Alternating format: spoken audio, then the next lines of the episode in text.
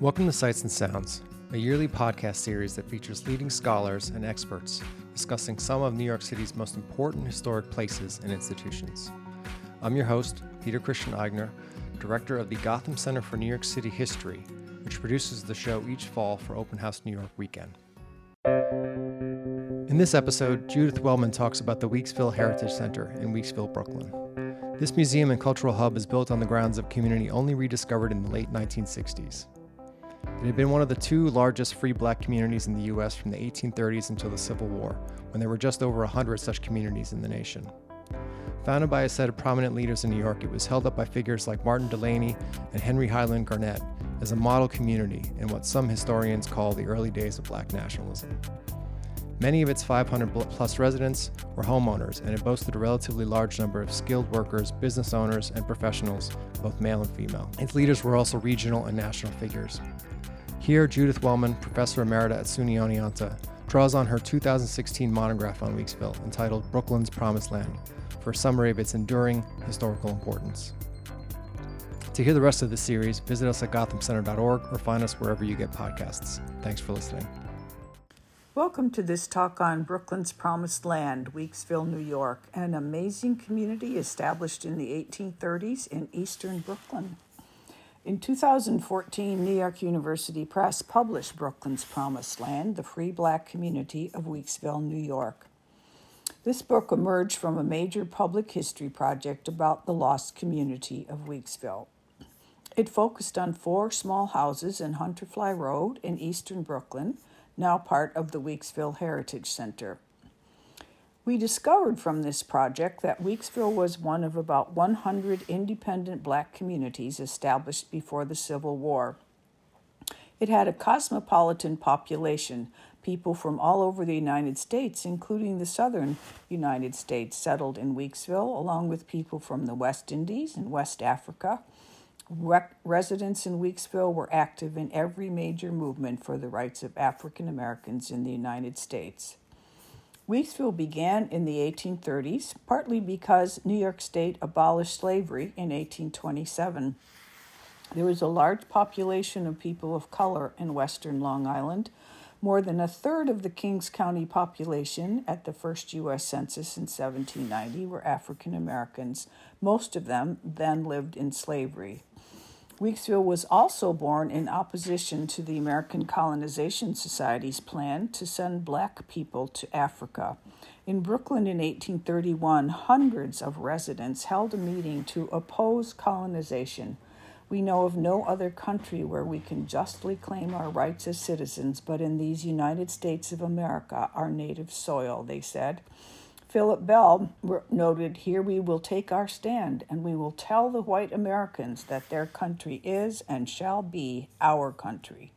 In 1829, land became available in eastern Brooklyn from the estate of Dutch landowner John Lefferts. The Lefferts house, built in 1783, still stands in Prospect Park.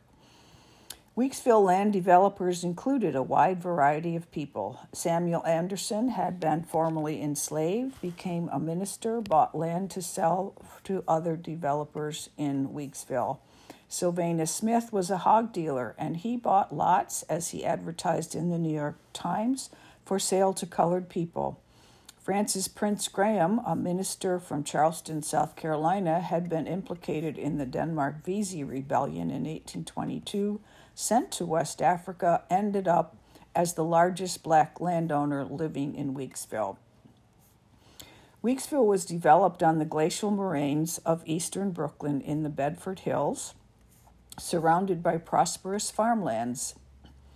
By several measures, Weeksville more than fulfilled the hopes of its founders.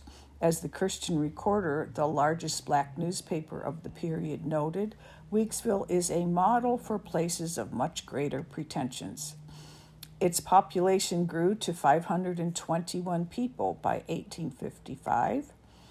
People owned property in larger proportions in Weeksville than in Brooklyn as a whole, and at least six Weeksville women owned property. Political rights in New York State were recognized for African American men who owned at least $250 worth of property About a third of the adult men in Weeksville fit that requirement. Weeksville's school became a model for uh, schools across the country. The colored school number two had 60 students registered in 1851. Its principal, Junius C. Morel, was a nationally important activist, educator, journalist, born enslaved in North Carolina. Weeksville had two churches before the Civil War Berean Baptist, which is still there, pastored by Simon Bundick, and the African Methodist Episcopal Church, pastored by Edward Africanus and others. Later, St. Philip's Episcopal Church settled in Weeksville. Weeksville became a safe haven for people escaping from slavery on the Underground Railroad and also for the draft riots that hit New York City in 1863. A large number of refugees from the city of New York, they noted, came out who had been driven out from their homes in Brooklyn. Weeksville also had a robust community organizations for recreation. People came from all over Brooklyn on Sunday school excursions to especially Atlantic Park, where people would have swings, a cartload of clams and oysters, and a few kegs of lager, at least for some people. Weeksville had at least two baseball clubs. The Weeksville Unknowns in 1860. I think someone had a sense of humor to call it that. And the Garnet Club, named after Henry Highland Garnet, organized in 1880. For Weeksville, as for the country as a whole, the Civil War became a turning point.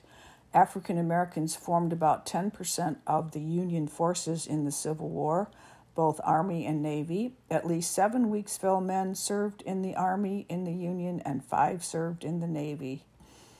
After the war, Weeksville became nationally known as a black community, but ironically, at the same time, the, it lost its physical identity because Brooklyn expanded eastward and took over what had once been a small village.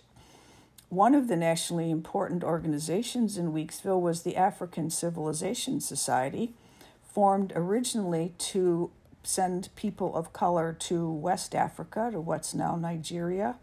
But then it became a major source of support for freedmen schools in the South after the Civil War.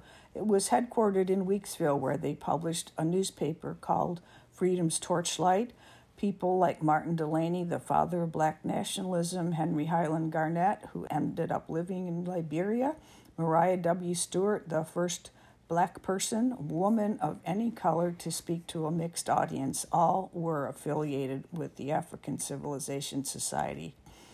The Howard Orphan Asylum, named after General Oliver Howard, had 150 children by the 1890s. It was established in 1866 to meet the needs of women and children in the aftermath of the Civil War.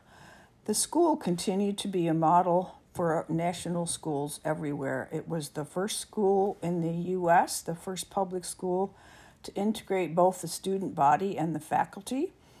It was promoted by T. McCant Stewart, a brilliant lawyer, school board member, and ultimately author of the whole legal system for this country of Liberia. Maritcha Lyons was the assistant principal, and she taught both white and black students and student teachers. The stability of a democracy depends on no race, sex, creed, or color discrimination in civil affairs, she wrote. The Brooklyn Home for the Colored Aged was established in 1900 by a couple of black women doctors, Susan McKinney Stewart, Verina Morton Jones, who were some of the earliest women doctors in the United States, who also worked for settlement houses, for women's suffrage, for temperance. As Weeksville developed these expanded institutions, these nationally important institutions, it also faced dramatic changes. Construction of the Brooklyn Bridge in 1883 led to the expansion of Brooklyn street grid wiping out much of Weeksville's hills and valleys and built environment. Wooden buildings originally built in Weeksville gave way to brick row houses. As the Brooklyn Eagle noted, brownstone stores and Philadelphia bricks have been erected by whole blocks and now extend out to Rochester Avenue, which is Weeksville, and many of them are still there. By 1910, Weeksville had lost its identity as an independent African American community. Its core population of African Americans live side by side now with Germans, French, Irish, Italians, Jews, a few Chinese. 1911 was the end of an era, marked by the sale of a Howard Orphan Asylum to the Nassau Railroad Company, now part of the MTA, and it's lost that building and and with it its sense of identity. 1941, Kingsborough Housing was built across what is now the Weeksville Heritage Center. And it wasn't until 1968, ironically again with urban renewal, that people began to un- understand that that area once had been a major black community that symbolized the independence of black people across the country through maps, printed materials, artifacts, people like Jim Hurley and Joan Maynard discovered clues to Weeksville's existence. In 1969, a group of Boy Scouts did some salvage archaeology at what's now the site of the Weeksville School, and behind a mantelpiece, they discovered a tintype of a young woman that often is now called the Weeksville Lady. She's become a kind of symbol of the Weeksville resurgence. What we now know is that Weeksville was a model community, that Black Americans found physical safety, economic prosperity, education, political power in Weeksville. Ironically, only by withdrawing from dominant culture white communities could Weeksville's residents live out what many people would call the American dream. And only by creating and exploring a separate space could they understand and actualize the full meaning of freedom. Today, the Weeksville Heritage Center interprets this nationally important story through its four houses, historic houses on Hunterfly Road, and through a state of the art visitor center. Go visit and bring friends. Thank you so much for coming to this talk today and also for carrying on the vision. Thanks for listening to this episode of Sights and Sounds. Be sure to check out the rest of the series available wherever you find your podcasts, or online at gothamcenter.org, where you can learn more about the rest of our programming here at the Gotham Center for New York City History. I'm your host and the show's producer, Peter Christian Director of the Gotham Center at the Graduate Center, City University of New York. Be safe, everyone, and enjoy Open House New York weekend.